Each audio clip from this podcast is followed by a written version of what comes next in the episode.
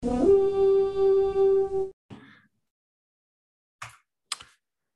willkommen, Vikings-Fans. Ähm, es ist der Tag danach, nach dem ersten Sieg der Vikings gegen die Seattle Seahawks.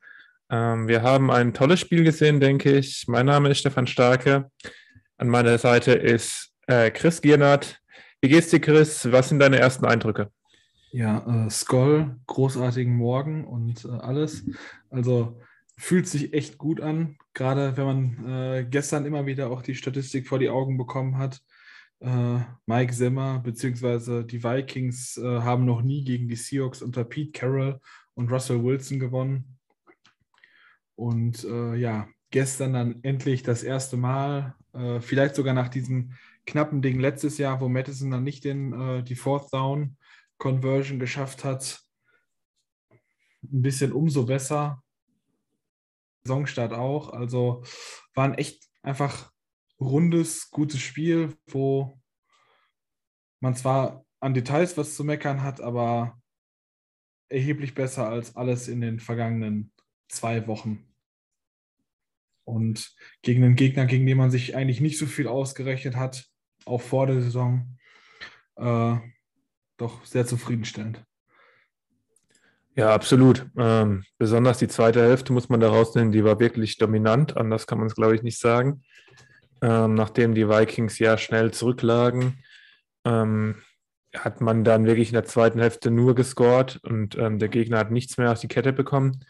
Ich fand es tatsächlich überraschend, wie souverän die Vikings gewinnen können. Ist ja jetzt nicht so, was wir häufig hatten. Das war jetzt wirklich bis zum Ende ein souveräner Sieg. Ähm, tat gut auf jeden Fall, was du gesagt hast. Äh, wir haben jetzt oft genug gegen die Seahawks verloren. Und ähm, wir standen bei 0 und 2, das wissen wir beide. Es sah nicht gut aus, dieses der Saisonstart, auch wenn es zwei knappe Niederlagen natürlich waren. Aber ähm, das sah schon wirklich gut aus. Wen hast du so als die wichtigste Position oder der, der Spieler, der uns das Spiel am ehesten gewonnen hat? Wer ist da dein ähm, Player of the Game?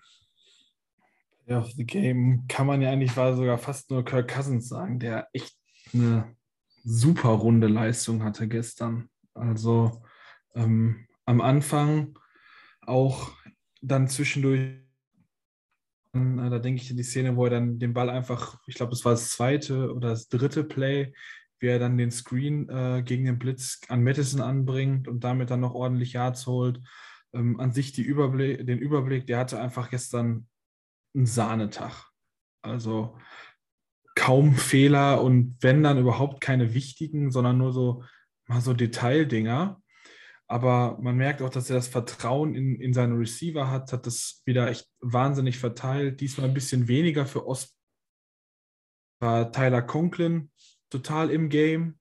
Äh, Jefferson mit auch seinem ja statistisch auffälligsten Game, denke ich mal, dieses, äh, diese Saison bis jetzt. Also Cousins war auf jeden Fall richtig stark und ähm, war äh, Alexander Madison, der im Abwesenheit von Devin Cook einfach sie genau da übernommen hat und so weitergemacht hat, erwartet hätte. Ja, absolut. Ähm, Cousins kommt schlussendlich auf 323 Yards bei 38 Versuchen. Das macht 8,5 Yards pro Versuch.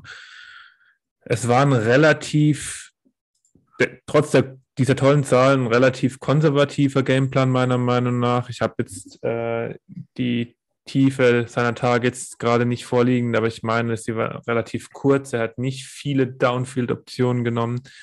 Äh, gut, wenn man das so souverän in der zweiten Halbzeit spielt, bin ich da okay mit. Äh, Madison kommt auf 4,3 Yards per Carry. Bei 26 Yards macht das 112 Yards insgesamt.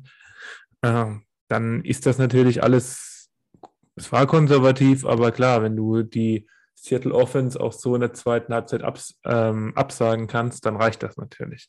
Ähm, ganz kurz nachgeschoben, wir haben das Ergebnis noch gar nicht genannt. Ähm, die Vikings haben 30 zu 17 gewonnen. In der zweiten Halbzeit ging, wie gesagt, für die Seahawks Offense nicht viel. Sie haben nicht einmal gescored. Die Vikings haben drei Field Goals gemacht. Ähm, Gut, wir haben jetzt über Cousins gesprochen, der meiner Meinung nach, da gehe ich voll mit, mit Chris, ein Top-Spiel gelegt hat. Ähm, ich denke mal, das wird sich auch in diversen individuellen Stats, wie zum Beispiel die PFF-Grade, auch im Laufe des Tages zeigen, dass er da wirklich einer der besten, vielleicht Quarterbacks der Woche war, äh, wovon ich eigentlich ausgehe. Ansonsten hast du es schon gesagt, das Receiver Corp ging so ein bisschen in alte, ja, in alte Aufteilungen. Wir hatten wieder Jefferson als Nummer eins, wir hatten Thielen mit einem Touchdown. Ähm, KJ Osborne war diesmal ziemlich abgemeldet. Dann hatten wir Tyler Conklin vielleicht mit dem besten Spiel seiner Vikings-Karriere mit ähm, sieben Catches für 70 Yards und einem Touchdown. Grundsätzlich würde ich sagen, haben sich so ein bisschen die Stars in der Vikings, im Vikings-Team wirklich gezeigt. Also klar, Derwin Cook war nicht da, aber Cousins hat geliefert, Jefferson hat geliefert nach langsamem Saisonstart. Auch in der Defense haben die Stars wirklich gezeigt. Eric Hendricks war vielleicht der beste Mann auf dem Platz, meiner Meinung nach. Harrison Smith war stark. Also es war einfach wieder so, ja, die Stars haben jetzt endlich mal nach teilweise schwierigen Beginn in die Saisons, zum Beispiel Harrison Smith hatte keinen guten Saisonbeginn, haben jetzt echt endlich mal wieder gezeigt, warum sie die Stars sind, warum sie bezahlt werden. Auch Brian O'Neill war meiner Meinung nach herausragend als Right Tackle. Ähm, und das, das tat auf jeden Fall gut. Was, äh, was hältst du davon oder wie, wie hast du die Seahawks gesehen? Haben wir es so hoch und souverän gewonnen, weil wir es so gut waren? Oder hat auch ein Teil davon äh, äh, eine Rolle gespielt, was die Seahawks gemacht haben, dass die Seahawks sich unter ihren Möglichkeiten verkauft haben? Ich sag mal so, ist schon so eine gewisse Mischung auch äh, aus beiden. Also die hatten einen, die Seahawks hatten einen wirklich guten Start, haben ja auch so haben dann, glaube ich, äh, mit dem Field Goal direkt nachgelegt. Ähm, nach einem Punt und einem sehr kurzen dann direkt den Ball wieder abgenommen haben, haben wir dann auch den, äh, den Touch. Es war wieder so, dass du das, boah, das wird heute ein langes äh, Hin- und Hergesaure, ja. wenn wir da irgendwo noch eine Chance haben wollen, weil die echt gut durchkommen und haben immer wieder mal irgendwie dieses Big mit DK Metcalf gewesen oder im zweiten Drive dieser weiß nicht, 30 Yard Run oder was es auch immer war von äh, Chris Carson zum Touchdown. Ähm, aber danach waren sie ja schon echt ziemlich abgeschaltet. Äh, Wilson noch so ein bisschen mit dabei, aber ich hatte das Gefühl, also die O-Line von denen war, sage ich mal, ähm, solide, aber jetzt auch nicht irgendwie was Überragendes. Und dann fehlte da auch so ein bisschen das Ideenreichtum in, in Seattle, weiter sich an die ja, defensiven Anpassungen auch der Vikings äh, zu gewöhnen. Denn nachdem man am Anfang halt diese Fehler gemacht hat, hat man sich ein bisschen justiert, äh, geschüttelt und auf einmal haben die offensiv gar nichts mehr auf die Beine bekommen. Und ähm, doch eher schwache O-Line, auch wenn sie immer mal wieder durchgekommen sind, hat aber unser, äh, der offensive Gameplan halt dann doch genug vorgesehen, um diese Schwäche zu kaschieren. Und wenn du dann halt keine, ja, ohne Ende Elite-Pass-Rusher hast, seien es jetzt wie Chandler Jones und JJ Watt letzte Woche oder äh, auch in der Woche davor, ja, dann, dann, dann kann es auch gegen die Vikings schwierig werden. Also ich würde sagen, es ist so eine haben sich ein bisschen besser eingegroovt äh, übers Spiel hinweg selber, beziehungsweise auch über die letzten äh, zwei Wochen.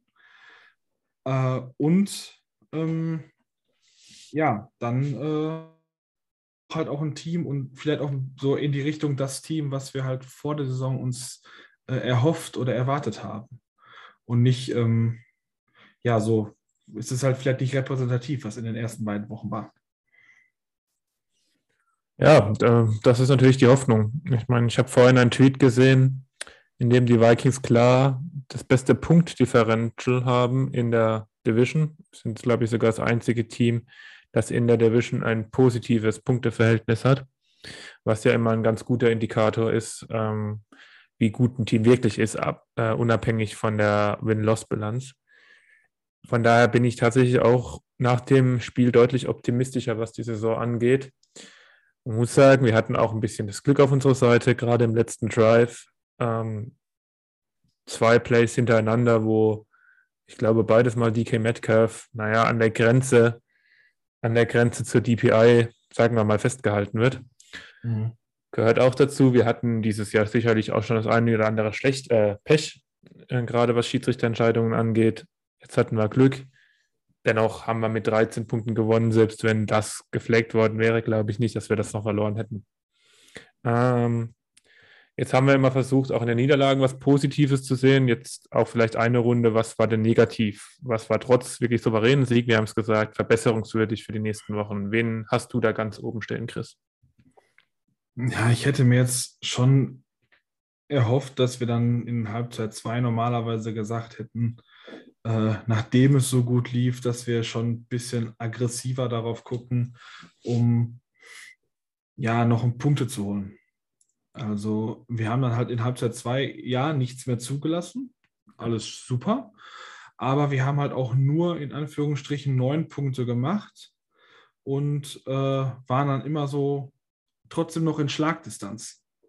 Und nachdem es so gut lief und man in den letzten beiden Drives vor der, äh, vor der Halbzeit innerhalb von relativ kurzer Zeit übers Feld gekommen ist, um scoren konnte, hätte ich mir tatsächlich einfach erhofft, dass wir auch äh, nochmal gucken, dass wir einen Touchdown erzielen.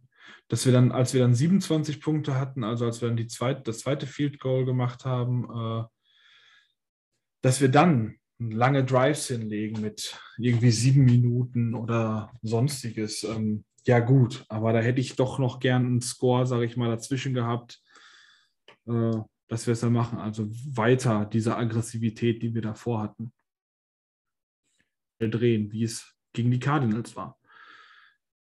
Finde ich also als negativen Punkt. Und ähm, ja, sonst, dass wir wieder so schlecht äh, defensiv gestartet sind. Also, dass wir echt äh, Probleme hatten und uns erstmal anpassen mussten und nicht äh, von Anfang an irgendwie ja geahnt haben, was kommt. Also, ich meine, ist ja bekannt, dass DK Metcalf äh, ein ziemlich guter Receiver ist. Und wenn man dann dieses einen, diesen einen Coverage-Buster gesehen hat am Anfang, äh, wo er dann einfach mal fünf Meter vor sich hatte, äh, wo dann, wenn der Körper, also die Masse, Geschwindigkeit aufnimmt und ist ja bekannt, dass er das den auch nicht mehr. Ja, absolut. Ähm, ja, er trifft genau das, was ich denke. Also erstmal, man muss der Offense trotzdem, auch wenn sie explosiv war, 30 Punkte gemacht hat, man muss der Offense irgendwo den Vorwurf machen, dass man nur neun Punkte in der zweiten Halbzeit hinbekommen hat. Ähm, was natürlich stark war, ich glaube, das waren drei sehr lange Drives in der zweiten Halbzeit. Ähm, genau, einmal achteinhalb Minuten, einmal fünf Minuten, einmal sieben Minuten. Die nehmen natürlich unheimlich viel Zeit von der Uhr, diese Dry Drives. Und das hat den Seahawks tatsächlich auch das Genick gebrochen, dass sie dann kaum in, äh, den Ball noch bekommen haben. Wenn sie den Ball bekommen haben, hat besonders unsere Defensive Line, Daniel Hunter, auch wieder ein Star, der in diesem Spiel wirklich nach vorne gegangen ist und geführt hat die hat dann dominiert, aber sie hatten einfach viel weniger den Ball in der zweiten Halbzeit. Ärgerlich ist, dass man da nur neun Punkte rausmacht mit einer besseren Offense, als äh, mit der gegnerischen Offense, die besser aufgelegt ist, könnte das nochmal eng werden. Ähm, das muss man kritisieren, denke ich. Und was man noch viel mehr kritisieren muss, da kommen wir dann wieder zu deinem zweiten Punkt, Chris, ist die Secondary meiner Meinung nach, insbesondere Brashard Breland, ist da einfach wirklich problematisch, muss man sagen. Der sollte eigentlich der solide zweite Cornerback, Outside Cornerback sein. Das ist er einfach aktuell noch nicht. Das muss man so sagen. Ähm, es war dann ein bisschen besser, auch weil sich Tyler Lockett verletzt hat und dementsprechend ähm, die Seahawks Wide Receiver deutlich dezimiert waren, weil das ist ähnlich bei uns lange Zeit gewesen nach Lockett und Metcalf kommt einfach sehr wenig im Seahawks-Kader, was den Ball fangen kann. Ähm, von daher hat uns die Verletzung von Lockett tatsächlich sehr geholfen, meine ich. Meine ich. Trotzdem muss man darüber reden, was man mit dieser zweiten Cornerback-Position macht. Ähm, wir haben Chris Boyd noch, wir hatten Cameron Densler, ähm, der sich jetzt zum ersten Mal negativ, wenn auch kryptisch, aber negativ auf Twitter geäußert hat, dass er nicht spielt. Ähm, werden wir mal sehen, ob das ein Problem gibt in Zukunft. Wie bist du da? Siehst du eher Breland weiterhin als zweiter Corner? Immerhin ist er auch der Veteran, der in der Liga tatsächlich über Jahre schon solide gespielt hat? Oder wärst du jetzt doch dafür, dass man sagt, hör zu Chris Boyd, Cameron Densler, wer auch immer, ihr habt jetzt mal die Möglichkeit, als, als Starter wirklich zu fungieren? Ja, mich wundert, was da vorgefallen sein muss, dass Densler nicht spielt, weil ich finde, er hatte echt ein gutes Rookie-Jahr und gerade nach äh, Pause, wo er dann echt richtig stark gespielt hat. Und deswegen wundert mich das, dass, dass wir ihn nicht, äh, nicht öfter sehen. Ähm, Peterson überrascht mich eigentlich da halt aktuell positiv, weil ich dachte, nach dem Down hier letztes Jahr kann es eigentlich nur noch weiter bergab gehen, aber das sieht echt solide aus. Und wenn man dann noch einen guten aber so ist das ja ein ziemlich großes Loch. Und da würde ich langsam echt überlegen, ob man da nicht mal wen anders starten lässt, beziehungsweise wem anders wenigstens ein bisschen mehr Zeit äh, auf der Position gibt. Der muss ja nicht beim ersten Snap da drauf sein, aber vielleicht mehr Wechsel, wo dann Boyd oder auch Densler äh, wieder mehr spielen. Ähm, denn ich meine, wir sitzen hier jede Woche und sagen dann, ja, Brashard Breland, ne? Und das, weil da sind noch andere. Und wie gesagt, Denzler hat es ja auch eigentlich schon mal angedeutet letztes Jahr. Äh, sowas kann dann halt gegen gute Receiver oder gegen gute Receiving-Gruppen vor allem, wo man dann nicht Peterson auf den einen abstellt, das halt am Ende richtig wehtun. Und sogar auch in den ersten Wochen haben wir ja gesehen. Und dann hatten wir gestern halt in der Hinsicht A, ein bisschen Glück, B, uns insgesamt halt ganz gut gefangen. Aber ja, das kann leider nicht immer funktionieren. Ja, also die Outside Cornerback, ich finde Peterson, bin ich noch ein bisschen kritischer als du. Äh, ich fand den jetzt auch nicht so toll gestern. Diese Outside Cornerbacks können meiner Meinung nach dieser Defense noch richtig wehtun, weil die Secondary ist nun mal sehr wichtig, gerade die Corner. Und bringt es halt nichts, wenn du wirklich gute, gutes Linebacker-Play hast, gutes Safety-Play und auch wirklich die D-Line sich deutlich verbessert hat, aber du outside immer wieder geburnt wirst. Ähm, das ist schon bitter. Ähm, da müssen wir jetzt einfach mal hoffen, dass Zimmer, der ja eigentlich den Ruf hat des Cornerback Whisperers, endlich mal irgendwie was auf die Kette bekommt, weil das war jetzt wirklich über Wochen, ist das schon ein Problem. Letztes Jahr haben wir gesagt, viele junge Leute, stimmt natürlich, war eine komische Saison ohne richtige Vorbereitung. Die Ausrede hat er jetzt nicht mehr. Ähm, aber gut, wollen wir mal nicht so negativ wirken, das war, was ich schon ein paar Mal gesagt habe, wirklich ein souveräner Sieg.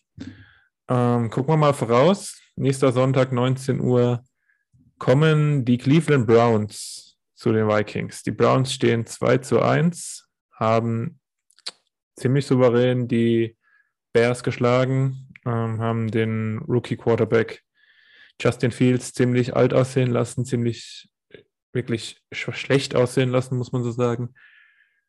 Was erwartest du vom Spiel? Siehst du uns jetzt schon früh in der Woche als Favorit oder wie gehst du in dieses Spiel rein? Also, ich sag so, ich sehe uns da nicht als, äh, als Favorit weil ich insgesamt von dem Browns Roster halt auch so sehr viel halte. Äh, am wenigsten vielleicht noch im Vergleich zu uns von, vom Quarterback mit Mayfield, der aber wie gesagt in vernünftigen Umständen echt okay ist, aber die haben ein super Backfield, eine immer noch Top O-Line, äh, starke Receiver mit ähm, ja, Beckham, der langsam wieder zurückkommt. Ja, hat ja gestern auch ähm, ganz ordentlich gefangen. Aber selbst Kareem Hunt hat gestern halt äh, 70 Yards aus der Luft gemacht. Donovan People Jones, Higgins. Ähm, und die D-Line, die darf man halt überhaupt nicht unterschätzen. Oder generell diese Defense, die ist, finde ich, echt sehr, sehr stark besetzt. Also mit Clowney und Garrett ist von außen mit viel Druck zu rechnen. Insbesondere Miles Garrett ist an sich gestern auch richtig gut gespielt. Owusu Kuramoa, den ich ja auch vom Draft oder den wir auch, glaube ich, alle vom Draft ganz, äh, ganz gut fanden, findet langsam rein. Die Secondary ist ähm, mit Ward, äh, Newsom, jetzt Delpit, der wieder da ist, ist die auch äh, stark besetzt. Das war noch alles relativ jung und da kann man sich ja bestimmt was ändern. Aber ja, das wird mindestens, sag ich mal, ein Duell auf Augenhöhe. Aber wir können uns wieder auf viel Druck auf, auf, auf Cousins oder auch generell auf unsere O-Line äh, ausmachen und ja, müssen dann schauen, ähm, wie weit wir die Offense aufs Feld bringen, beziehungsweise wie, inwieweit unsere Defense halt Druck auf, auf Mayfield aufbauen kann, sodass wir dann halt eben dieses äh, Receiving Core containen können, dass sie nicht Zeit haben, sich frei zu laufen. Ja, also ich habe die Browns tatsächlich als meinen Super Bowl-Pick vor der Saison gesehen. Ganz so gut in die Saison sind sie meiner Meinung nach nicht gestartet. Ähm, aber klar, es ist ein Top-Team meiner Meinung nach in der NFL. Es ist auf jeden Fall ein Härtegrad, ja. Also die Vikings müssen beweisen, dass sie gerade so das erste Spiel, was gegen die Bengals, was wirklich nicht gut war, ähm, ein bisschen abgehakt haben. Klar, das Spiel ist auch in Minnesota, das wird auf jeden Fall helfen. Das hat man auch gestern gemerkt, dass das viel hilft, wenn man zu Hause spielt. Ähm, als Favorit sehe ich sie auch noch nicht, auch wenn tatsächlich ich jetzt gelesen habe, dass sie mit einem Punkt favorisiert, favorisiert sind auf dem äh, Wettmarkt. Äh, ich sehe es tatsächlich im Moment ein Toss-up, wenn man so spielt wie gegen die Seahawks jetzt und dann vielleicht ein bisschen mehr Effektivität auch in der Red Zone in der zweiten Hälfte aufs, aufs Feld bringt, dann sehe ich uns da schon Chancen. Und ähm, das ist auf jeden Fall eine Verbesserung gegenüber den letzten zwei Wochen. Gut, ich denke, wir sind soweit durch. Chris, hast du noch was? Nö, ich wünsche allen nur eine super Woche und freue mich auf das nächste Spiel. Da kann ich mich nur anschließen, Vikings-Fans, äh, seid zufrieden. Die erste Victory Monday des Jahres ist äh, im vollen Gange. Wir haben die Seahawks wirklich souverän geschlagen und damit ein herzliches Goal in die Runde. Skull.